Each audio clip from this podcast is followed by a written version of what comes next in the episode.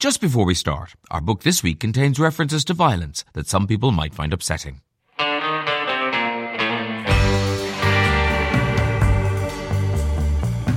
Hello, and a very warm welcome indeed to this gathering of the Graham Norton Book Club. We are raising the drawbridge, battening down the hatches, and pulling up the rope ladder to ensure that we can spend the next while in this refuge of reading and bolt hole of books. Joining me under the rug and rusting up the cocoa is novelist and screenwriter Sara Collins. Hello, how are you? Hello. I'm all right, Graham. How are you? Are you keeping toasty? I, am trying. uh, so this is an exciting time in the world of books. Uh, at the time of recording, the Booker prize has not been announced, but uh, everyone's in a frenzy of anticipation. Yes, and I'm in a frenzy of preparation because I've got the um, enjoyable, I hope, task of interviewing all six shortlistees in the same night oh. on the eve of the ceremony, um, which means a couple of things. It means reading six books books twice. One of them is 650 pages long. But it also means figuring out how to keep track of the three Pauls because there are three guys named Paul on this short list of six. Um, and how are you going to disguise the fact that you must have favorites?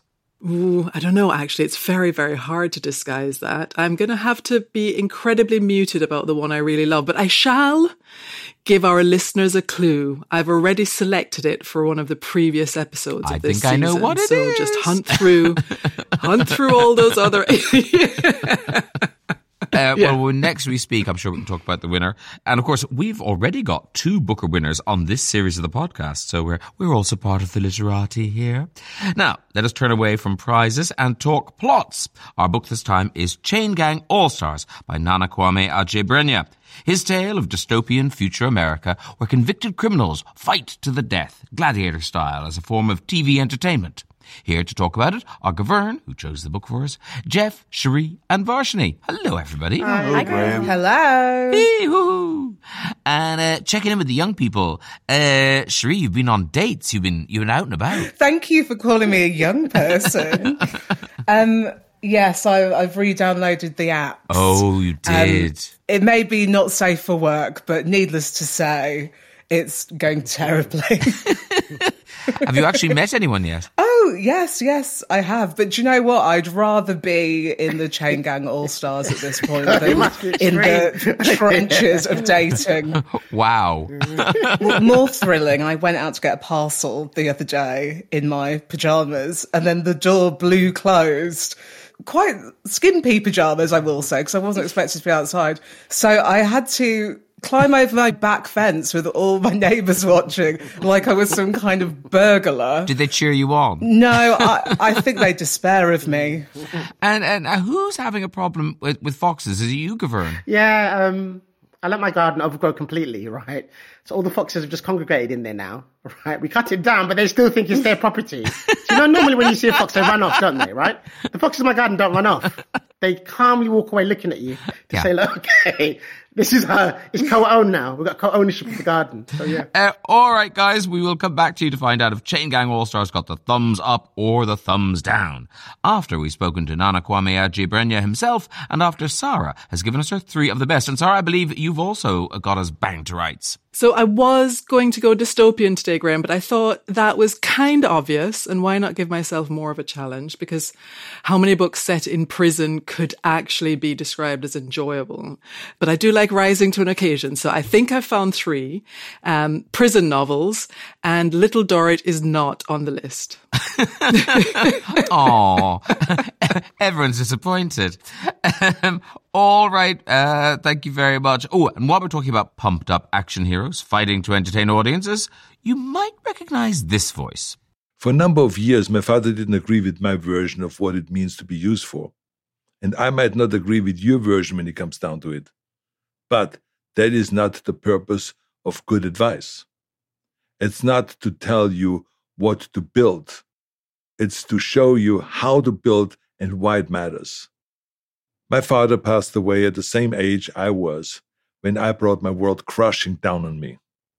I never had the chance to really ask him what I should do, but I have a good idea what he would have told me. Be useful, Arnold. Yes, none other than the legendary bodybuilder turned Hollywood megastar turned politician and now self-help guide author Arnold Schwarzenegger, who will be telling us just how to be useful later on in Talking Books.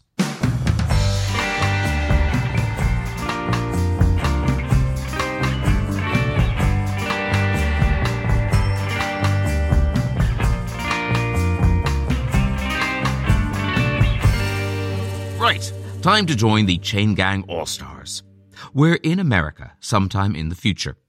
Convicted murderers are offered an alternative to their life or death sentences. They can join the Criminal Action Penal Entertainment or CAPE program. Signing up means they travel the country as links in chain gangs and take part in death matches against other links, winning by killing their opponent. They can earn points to gain weapons and privileges, and if they survive in the system for three years, they get the ultimate reward their freedom. And all of this is on TV, with audiences of millions generating huge revenues for the network, the merchandisers, and the private prison industry. At the heart of the novel are Loretta Thurwar, a so-called Grand Colossal, a chain leader who is three weeks away from her freedom, and Hamara Hurricane Stacks Stacker, her teammate and lover. Around these two, we meet a varied network of characters, fellow links, all with their own tragic and violent backstories, protesters who want this bloodthirsty so-called entertainment abolished, and the executives that are creaming off the profits. The book is also shot through with real statistics about the iniquities and inequalities of the US carceral system. Loretta wants to try and restore some humanity into the lives of her links before she leaves them. But the greedy and cynical powers that be have other ideas and drive our two protagonists towards a terrible final encounter. This is Nana Kwame Adjei-Brenyah's first full-length novel, but it's not his first writing success. His short story collection, Friday Black, came out in 2018 to much critical acclaim. In fact, Chain Gang All Stars began life as a short story. So when we spoke, I asked him first about how the book developed from that early stage. Back when it was in that form, it was just Loretta Thurwar, the protagonist, in the arena. And some things that ended up ha- still happening in the novel had already transpired, and she was sort of reflecting, even as the crowds were sort of like raucous, and some of them were antagonizing her, and some were very much in her favor she was no longer enamored with this sort of like celebrity she had attained through this like particularly violent means. And then I really what happened was I had to start thinking about why would so many people be so comfortable seeing a woman be tortured essentially in this way? And the only real answer was um she had done a crime. Oh, that's interesting because in the novel it's so pivotal. So th- those incredible and shocking statistics about prison life and and the judicial system in America. Did you research all of that? Did you know all of that? Oh no. I wish I was that smart to just know those things. I um, did a lot of research, tons of research. And yeah, found at almost every turn that the carceral state in America is just really shockingly brutal. As the story needed, I would discover things. But that's really how I am most of the time in general. It's like the story itself sort of guides my process. I didn't set out to write a story about prison, I guess is what I'm saying. And how aware were you of your audience, the reader, and their experience of those fights? Because obviously, you don't want them to enjoy the violence in the way the crowd at the battleground enjoys the violence. Yeah. Or if they do, I want them, maybe I do want them to feel that, but then also be met very quickly with a condemnation or some sort of guilt about that. I, I think I'm very much aware of the potential for like that sort of intoxicating nature of violence. I think the book is about that. And I do probably want them to have some of that like enjoyment. I want to implicate the reader and make them come to their own determination that, oh, wait, maybe I did enjoy that. Maybe that I do have a taste for this thing that I didn't realize I would have had. And then from there, hopefully, other implications can come. Now, on the, the other side of it, Gavern has a question. He says, you know, this book can also be read as a love story. Love features heavily. Uh, it's all around. Was that a conscious choice before you started, or did that just develop as a theme as you were writing? It absolutely just develops. I very rarely choose things before I uh, do anything. I really try to let the sentences let me know. So, but it's a great question, Gavern. Shout out to you. I mean, there's a lot of different types of love, but I think they're talking about like the romantic love. But there's more than that type of love in this book as well. I actually didn't know that the character her name is Hamara Hurricane Stack Stacker. I didn't even know that she was going to be such a huge part of the book, to be honest. And she really just emerged and became kind of the heart of it. So that's interesting because there are, you know, there are so many characters in this book. How did you decide when you would pause and tell us more about someone? Figure out structure is a big part of the novel making process and you don't always know because you don't know the nature of the machine you're making early on the process but there always is intentionality and then that intentionality shifts and grows and evolves over the course of writing the book and so what i try to do with just the chapters in general whether they're a new character or not is have some level of arc about them and so when that arc gets something like okay this has been somewhat satisfied then i can feel like as though i might be ready to move to someone else and uh, at what stage of kind of shaping the structure of the novel did you decide that we were going to follow Singer and, and we were going to, that we needed to know the couple in that final showdown fight? It's actually funny. There's this character Simon Craft and also Singer. I think I knew with some certainty once I was into the prison thing that I wanted to have some character who was in the solitary confinement. So basically, Singer and Craft are almost one person in my mind at once. But then Singer became his own person and I started to think of him in his really specific ways. And I he became sort of like the reader's entrance into the system because if anyone didn't catch exactly what was happening by the time you get done with a couple of chapters of Singer, you probably will.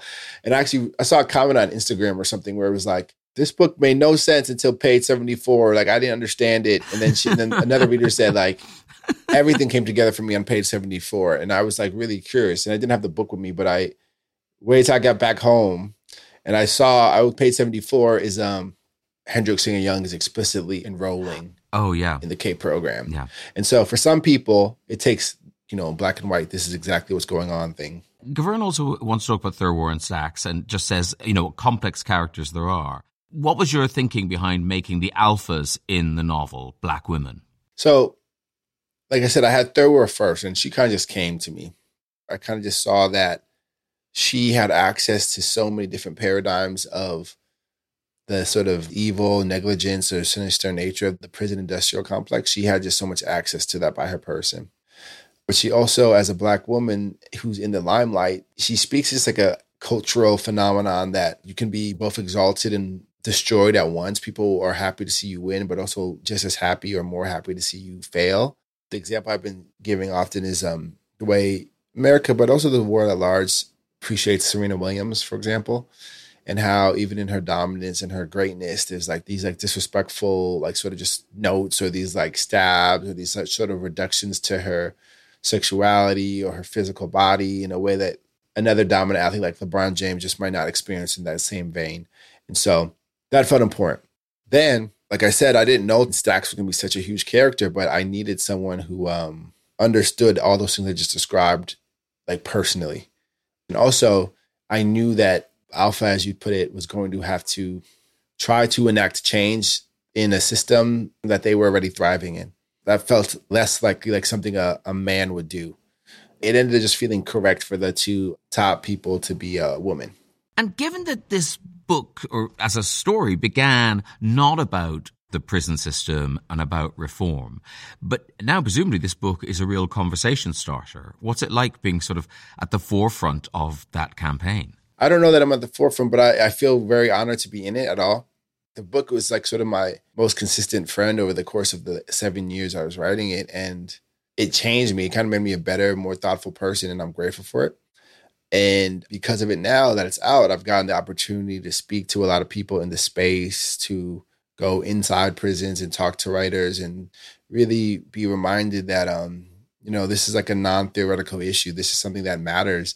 Just to be armed with that sort of knowledge and then get to be exposed by fact of the book to other people who are also in the forefront to use your term, it feels very uh, humbling and I feel grateful because it feels uh, it's like something that I believe is truly important. We want to talk a bit about books and their, their role in your life. Uh, when did sort of books enter your life? How young were you? How old were you when you decided you you sort of loved words? I was just talking about this with my sister, and she claims that she taught me how to read, and I don't necessarily disbelieve her. I got lucky that growing up with her as my older sister, reading was kind of just cool in my house pretty early on, I got, you know, my parents were the kind of parents who like drop you off at the library when it opens and pick you up when it closes. I did fall in love with like manga and, and that kind of thing, and then different types of fantasy series and sci-fi stuff. Or, but also, as soon as I became like a person with any real autonomy, uh, reading was something I was interested in. I'd like to know a book that you know about, but a lot of people don't. What, what's a book that you kind of think should have had more attention? I've been talking about this book a lot over the last year. Got really big recently in Canada because the author is Canadian. His name is Michael Christie. The book is called Greenwood. Really brilliant book. It starts off seeming as though it's about an imagined future in which there's no more trees, basically. 98% of trees are have been obliterated by some like blight. But there's this particular island, and they call it like an arboreal cathedral where there are still trees. And of course, what happens is super rich go there to like summit or whatever.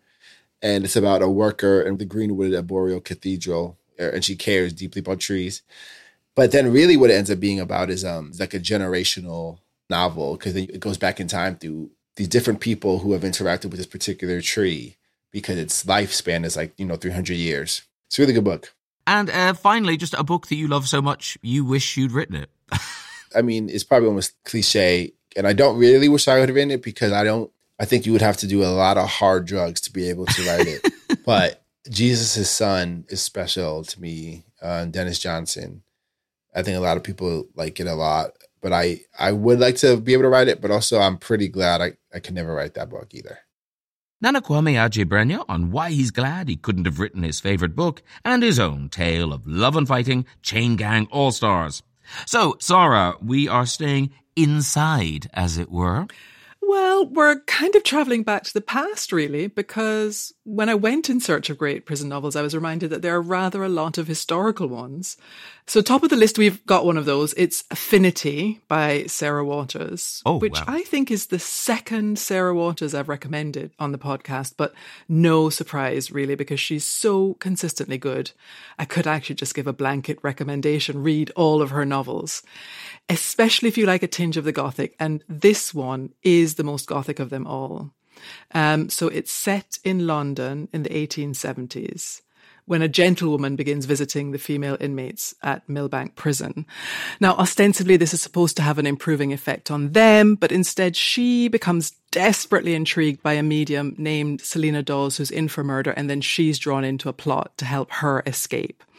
From there, she unravels, and the book also unravels into this hugely atmospheric, intricate, tense, incredibly tense novel that reads a bit like the love child of Wilkie Collins and one of the Brontes. Definitely highly recommend. Okay, thanks for that. Uh, your second choice, please. Right. Well, if I had gone dystopian, The Handmaid's Tale would obviously have been top of the list. So including this next one feels a little bit like justice for Maggie, not that she needs it. It's Alias Grace. And I know that quite rightly, this has been a book of the week before on, I think it was series two of the podcast. But for anyone who did not read it back then, this is me telling you, you should definitely read it now. This one is firmly historical. It's set in Canada and it's loosely based on the true story of Grace Marks, who was convicted in 1843 of murdering her employer and his housekeeper.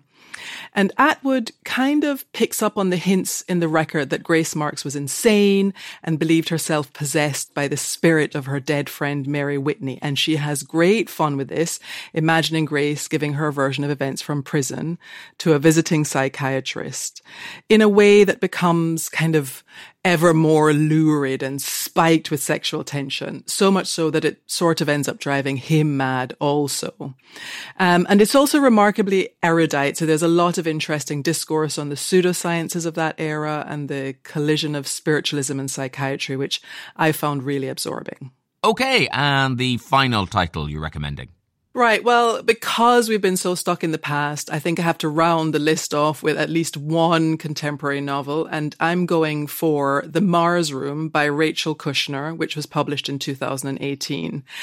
Um, so I went back and forth about recommending this because it is pretty damn bleak. But the reason I stuck with it and the reason why I think it's worth reading is that it kind of mitigates its own sadness. Um, on a sentence level because it is so beautifully written that it sort of rescues itself. It is more about psychological violence than physical violence because what it does is give you a perspective on this very diverse cast of women through the eyes of the central character who's serving two life sentences for murdering her stalker. They're all in prison, but their lives outside have been so marginalized that prison feels like the kind of logical end of a horrible process for them. And the thing that is especially moving is how this novel gives you a very clear sense of the mental torture, especially of being separated from their children and unable to mother, which has absolutely stayed with me. It's a really tender, really humane novel, but it is so immersive that you do have to kind of brace yourself for feeling a bit like you've been in prison for a few hundred pages. And I know that will not be everyone's cup of tea. Thank you so much, Sara. And if you've been too busy binge watching reruns of Prisoner Cell Block H to note down the books you mention, don't worry. Just visit the Amazon or Audible website, search for the Graham Norton Book Club, and you'll find our webpage, and all of the books we talk about will be right there.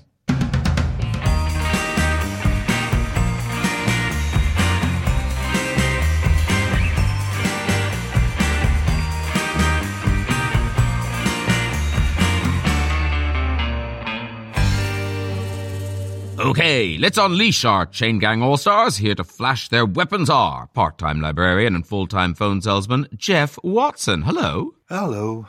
Fashion writer, Ladies Lit Squad founder, and Northerner in the South, Cherie Millington. Hello. Junior doctor and library enthusiast, Varshini Vijaykumar. Hi, Graham. And former teacher, now social worker and timeline maker, Gavern Bennett, who chose the book for us. So, Gavern, what is it about Chain Gang All Stars that appealed to you so much? Well, normally when people choose books on it, well, most of the clubs, you know, there are profound reasons, right? But I chose it for completely shallow reasons. When I first saw the book cover, I liked it initially. When I read it, it the opening, you can't forget the opening. So I thought at least most of the clubbers won't be bored. But also, I had this kind of feeling that the last time I had this feeling is like when I first read Iain Banks and I first read Zadie Smith. And there was a feeling of like, what the hell is this book? What's going on here? And I, I, recommended it to someone else, and they came up with this really powerful reaction, like, what the hell? And then somebody else came and said they loved it. So I thought, okay. And generally, I'm dystopian out, people, to be honest with you. Hunger Games, Squid Games, Hunger Squiddy Games. But this, I thought, okay, this is interesting. Why has somebody not actually put all these elements together? But I'm curious to hear what everyone thinks, and I hope most of the listeners and everybody will, will get around to reading it. All right, let's find out what, what people did think. Uh, Varshini, we'll start with you. Did you enjoy Chain Gang All Stars? Yeah, so thank you so much for recommending it, Gavin, because I, I don't know if I would have picked it up otherwise. I haven't read a book like this in a long time, I think. And I feel similarly to you in that I feel like there's a lot of dystopian fiction, but this feels really different to me. A lot of dystopian fiction kind of draws on things that have already happened to other groups of people. So, like The Handmaid's Tale, for example, is like really draws on a lot of violence that was done to black enslaved women and indigenous women in America and pulls it to a, a future setting after something's been destabilized. But this feels really rooted in the now. Okay, uh, J- Jeff, uh, did you enjoy the the idea of being rooted in the now? Did did it seem realistic to you? Okay, so basically, I loved this book and I hated this book. The rooted in the now and the stuff about uh, the American criminal justice system and death row prisoners, etc. I absolutely loved that, but I absolutely hated the violence if I hadn't been reading it for this, I would have actually put it down after page one. Maybe I'm just a little snowflake, I don't know, but I just didn't like the violence.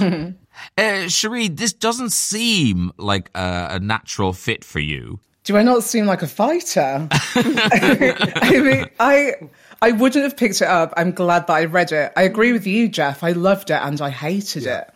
The concept is so novel I can see it being made into a movie franchise. It's got an element of kind of like the X Men or something.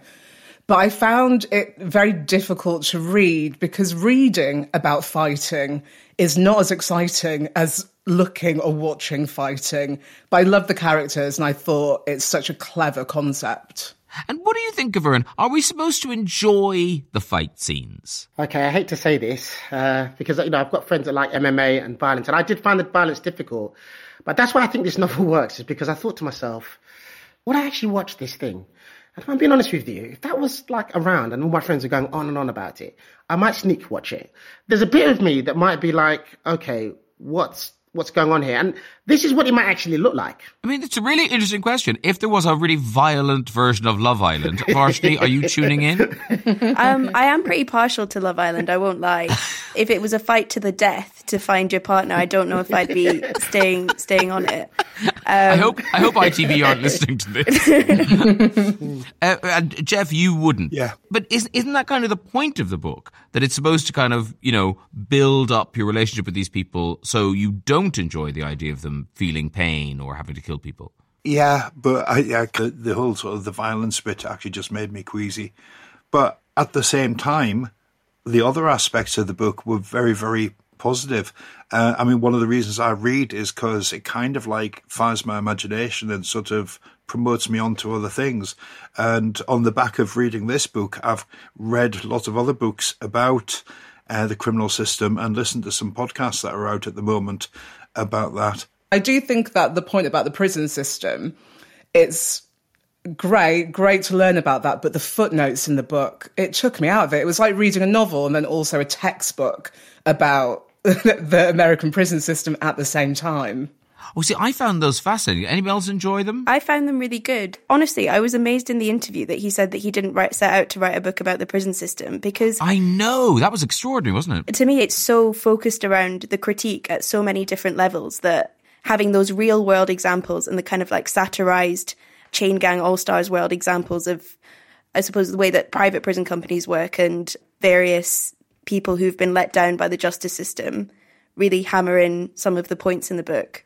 Um, Gavern uh, asked a a question uh, to Nana about love in the book. Did you? Which he loved. He loved it actually, didn't he? He said he loved Yeah, it. Yeah, no, he did. I He gave you a big good, yeah. shout out. Yeah, all right, Gavern. uh, but I wanted to read, what did you think of that central relationship uh, between uh, Stacks and, and Thurwar?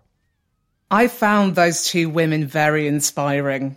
Got me down to the gym, I'll tell you. But it's great to see strong black female characters and queer characters.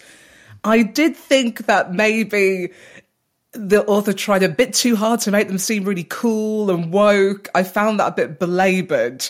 And Sara, what, what did you think of the, the love story at the center of this book? Well, it's interesting because I l- closed this book feeling like it could have been a brilliant novel if I had believed in the love between Loretta and Hurricane before that final scene. But I had this lingering sense that we were always being told about the love, but we were never shown it. And I think part of it is that reading the book is this sort of visceral experience of violence. So it does what it's designed to do, which is to desensitize you to the violence. But then that completely obliterates the humanity of the characters. And I think in order to believe in the love story, you have to first connect with the humanity of the people who are involved in it. And uh, Varshini, uh, uh, were you emotionally involved in this? Did, did you find bits of it upsetting, or was it just a, a good story well told? I think both of the two main leads are really interestingly nuanced characters, and I think especially Stacks, the way that like from her like first entry when she starts like screaming about loving everyone and like she kills someone and then tells him while she's killing him that she loves him, and then getting more of her story and understanding how she'd got into this position and understanding her relationships with the other characters. I was quite emotionally invested by the end of it. I was pretty shocked by the ending. That's why I give the book credit because there's all this and murder going on. People are talking about love all the time. the reason why the love worked for me is because that is what might happen in this kind of intense situation. The assumption is everything would just become more and more hostile. But the idea it kind of slipped to the other the other side made me think, okay, you know, yeah, what what what would drive you to keep going in that situation, to get up in the morning when you're facing something like that? Something like love might do that. I mean, it sounds strange given the context of the novel, but I just respected the fact that the author was able to get away with it, you know, and I didn't just put the book down and say, well, you're trying to put Romeo and Juliet in the middle of a, a gladiatorial contest. For me, I thought the uh, the love story between the two main characters was actually very believable, in as much as they're kind of like on a version of Big Brother. And one thing that actually drew people into watching Big Brother, especially in the wee small hours, was for movement under the sheets. And so I think that uh, that would actually be something that would be encouraged by uh, the producers of the story because it would pull people into it. Um, I also want to talk about the, the climax of the book is set up very early on. So the whole book is working towards this big set piece at the end. How did that work for everyone? Was it satisfying? Um, I'll start with you, Varshini. 50 pages from the end of this book, I still had no idea how it was going to end. I don't know if anyone else felt the same, but I've I've not read a book in a long time that's kept that level of suspense and that level of like uncertainty towards the end. I think it ended very abruptly is all I'll say about it. But I think the situation that all of the characters in of living in a very violent and you know oppressive regime in which they're competing, there isn't going to be like a a satisfying ending. And uh, talk to me about the ending, it should be wildly upsetting. Not for me. Um, these two characters are, are lovers, and one's got to come out on top. But because I dedicate so much time to the book, I did want someone to win. and quite, I wanted a resolution where one person got out of the chain gang. And the ending didn't give us that. So yeah, I don't know how I feel about that, but there was a lot of suspense. I definitely was kind of on the edge of my seat. And then I had to go back and read it again because I wasn't quite sure what mm. had happened. And Me I don't too. know if I am sure what, what happened. Uh, Sara, you were going to say something. So I do want to say that I think there were glimmers of greatness in this novel, and um, that he is definitely a novelist to watch. He is an, a writer of immense talent. It's obvious on every page, but it caused me to think about the reading experiences that I've enjoyed in this kind of genre, like The Handmaid's Tale and 1984, you know, top of everyone's list. And the secret to those novels, which is that you meet the people first and you care about them before you find out what's happening to them. And that only happens sort of superficially here. It's time to find out how likely people are to recommend this book to a friend. Uh, I'll start with you, Cherie, out of 10. Ooh, it's a difficult one. As I say, I did find it a bit difficult, but I would say a, an 8. Oh, wow. It's such an interesting story. And also having those strong black female characters and the way they're objectified and vilified and lauded, just so, so interesting. So, yeah, give it a go. All right, strong 8 from Cherie. Jeff. Oh, I knew you were going to ask me. right, okay. There's only four of you. yeah, I know, I know, I know, I know. I've been wondering about where to place this for ever since I actually started reading it. I would give it a five, and that's basically just because of the level of violence in it. However, at the same time, I am actually going to be putting it on the shelves at the Lytton Phil, mm. uh, the library that I work in, so that uh, it will be available for people to borrow and form their own opinions. Okay, that sounds like more than a five, but you know, okay, we'll stick with five. Uh, Varshini. So I'm going to give it a 10. It's a really ambitious novel, and this is his first novel as well. But I think it's really well realised and I think he pulls it off. So yeah, it's a 10 for me. All right. And finally, Gavin, uh, what are you giving it? I'm gobsmacked because most books I recommend on here, I've been machine gunned. Come on, yeah. People said two. Uh, so actually, I'm going to give it a 9 out of 10. And I would give it to someone, but I say, listen, this potentially could be the Uncle Tom's Cabin of the 21st century, right? Mm. I'm giving you a heads up here. Yeah. Read this. You might not like the violence, what have you, but it will make you look cool in the future because you'll be able to say you read it in 2023 before it, it got really, really big. All right. Thank you very much for discussing Chain Gang All Stars. Time to find out what we're reading next time. And I think it's the turn of Cherie to recommend a book. Um, this is Such a Fun Age by Kiley Reid. And it's her debut novel. And it's about a young black girl who gets into trouble for an incident um, in a shopping centre where someone thinks she's stolen a white child. She is, in fact, that child's nanny. And that kicks off the whole book. But it's about being young, it's about romance, it's about being a young black woman in America, but just really well written. And I loved it when I first read it. Sounds like a great premise. We look forward to talking about Such a Fun Age by Kiley Reid next time. Uh, thank you very much, everybody. Talk to you along the way. Bye. Thanks. Thanks, Gavin. Right, you heard him at the beginning of the podcast. Now he's back. I can count on one hand the number of journalists who listened to me describe my acting goals and said something like Ivan Reitman did just 10 years later. You know, I can see it. I can see it clearly. Very few people said anything like that. The rest either smirked and rolled their eyes or they openly laughed at the idea. Even some of the people standing around and watching, like the photographers or the camera people, they laughed too. You can hear it on some of the videos of those interviews that still exist. But I didn't get mad. I welcomed their doubts. I wanted to hear them laugh when I said that I wanted to be an actor. It fueled me. I needed it. Arnold Schwarzenegger won the Mr. Universe bodybuilding competition when he was 20. Then he became a huge Hollywood star, playing roles from Conan the Barbarian to the Terminator to Kindergarten Cop. In 2003, he was elected governor of California and remained in office till 2011. Now, he's gathered up all the lessons he's learned over the course of his several illustrious careers and put them in a book. Be Useful Seven Tools for Life. And with one of the most distinctive voices in the world, how could he not do the audiobook? We caught up with him in the Loose Women dressing room at London's Television Centre. Where else? And I started with the audiobook recording process itself. I think that it was very difficult for me to do that.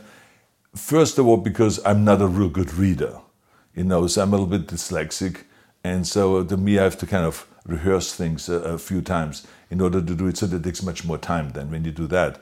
But then the most difficult thing was to find the tone because I didn't want to kind of read something formally. You know, when you write something, you write it more grammatically Yes. correct, uh, not the way I talk.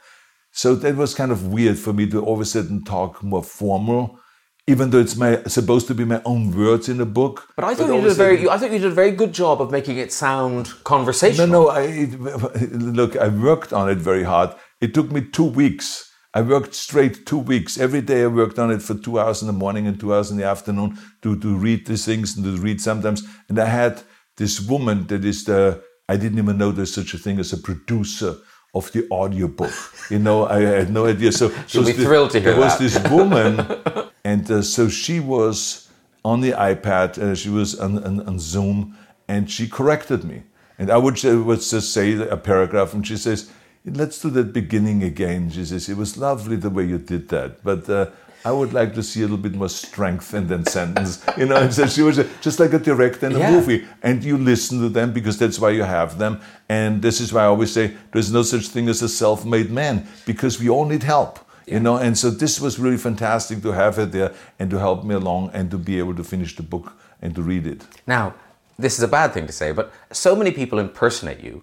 Were you not at all tempted to get someone else in to do the audiobook? absolutely uh, but the, the thing is uh, well first of all you can do ai you know ai has figured out already how to do that but I did not want to cheat the audience. The bottom line is, I felt that the people put up money to buy the book. And so I felt like I should do it. I should put the effort in.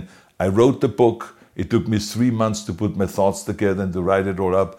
And then I did it. And Yeah. uh, so I, I feel much better when I am honest with the people because Yeah. remember one thing the thing that made me an international movie star was not me, it's the audience.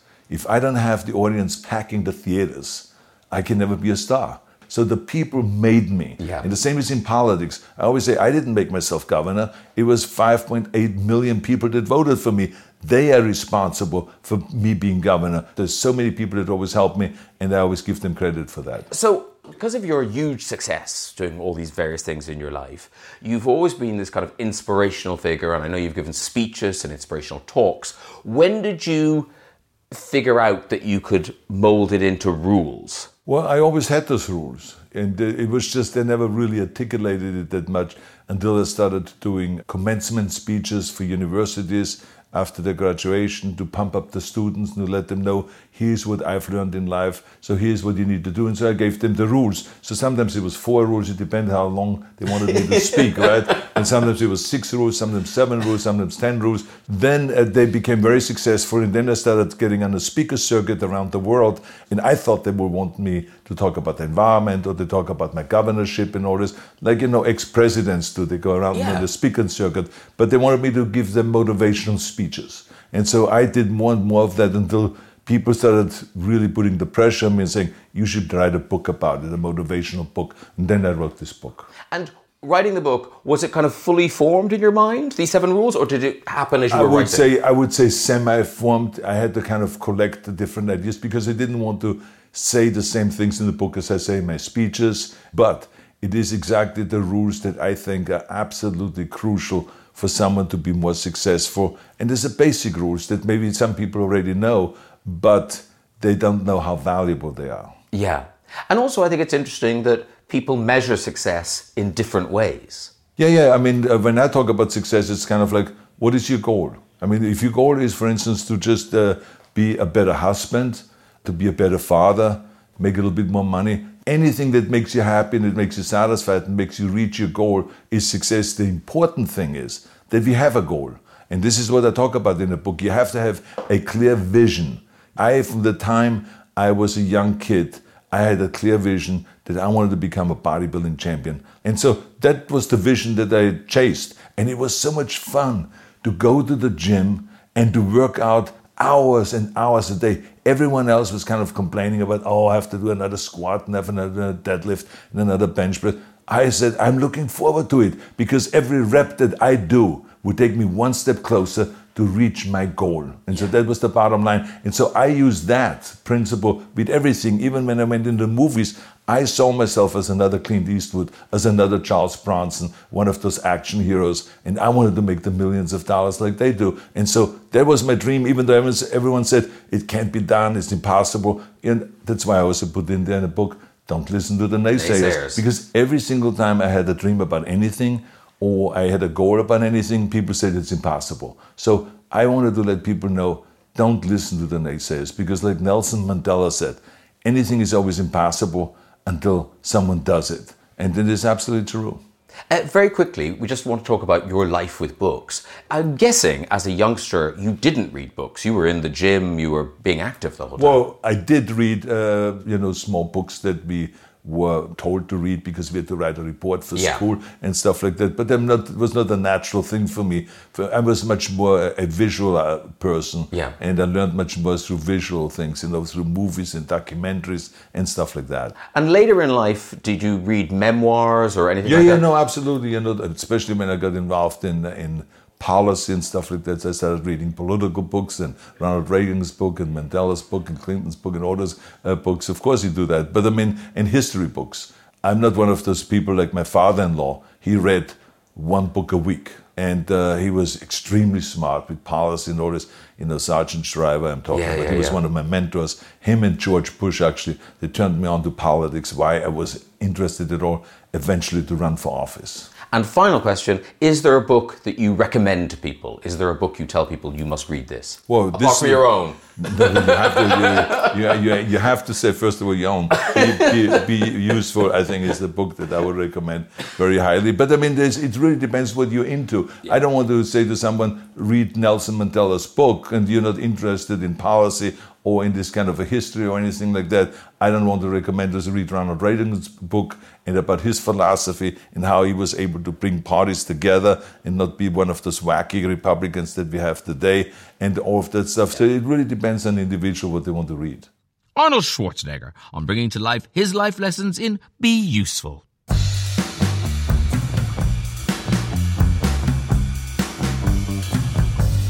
It is nearly time for the final showdown, but before we do that, who do I see entering the arena? It is audiobook insider and chart maven Holly Newson, armed with her vital statistics about what's going up and down in the book charts. Holly, who is on the rise? Well, this one is a massive big hitter. Barbara Kingsolver's novel Demon Copperhead has been high on the overall chart for a while and on most read fiction. And it was on the most sold fiction chart for a really long time too. For good reason. It was the co-recipient of the 2023 Pulitzer Prize for Wow. Fiction and won the 2023 UK Women's Prize for Fiction. Okay. Now, in terms of plot and characters, it's got lots of similarities with Dickens' David Copperfield, basically a modern retelling. So, of course, it looks at themes of poverty, but also adds in some other contemporary issues.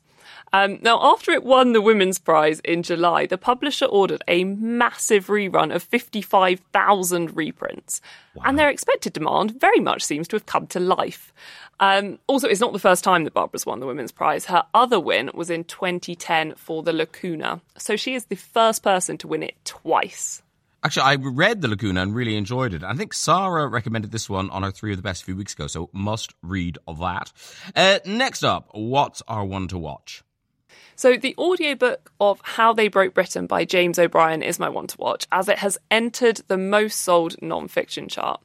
James is a forthright radio presenter who a lot of people will have come across on social media, if not on the radio, as depending on who you ask, he can be quite polarizing. Um, I have absolutely no idea what will happen in politics between time of recording and this going out. So I'll just say that the book talks through the failings of some people who are or once were in British government. well, on current form, uh, really hard to predict. So uh, keep all this vague. Uh, what is the final hint? Well, finally, the sort of thing I love to see on the biography chart an autobiography of a fictional character. Alan Partridge. Um, the audiobook of Big Beacon is doing so well, including on the Audible chart and most sold nonfiction chart. It's also a number one bestseller in memorials and monuments, which I think Alan would love. Um, has some explanation to that categorization, by the way. Um, Alan does restore an old lighthouse in this book. Um, and just in case it needs saying, the book is, of course, actually by Steve Coogan. Of course it is. Uh, Holly, thank you so much. Uh, don't forget you can find details of all the books we talk about on our webpage. Just search for the Graham Norton Book Club on Amazon or Audible, and all the information you need will be right there. Our book clubbers have gone off to find their tools for life, starting with a key safe for Cherie and some chicken wire for Gavin.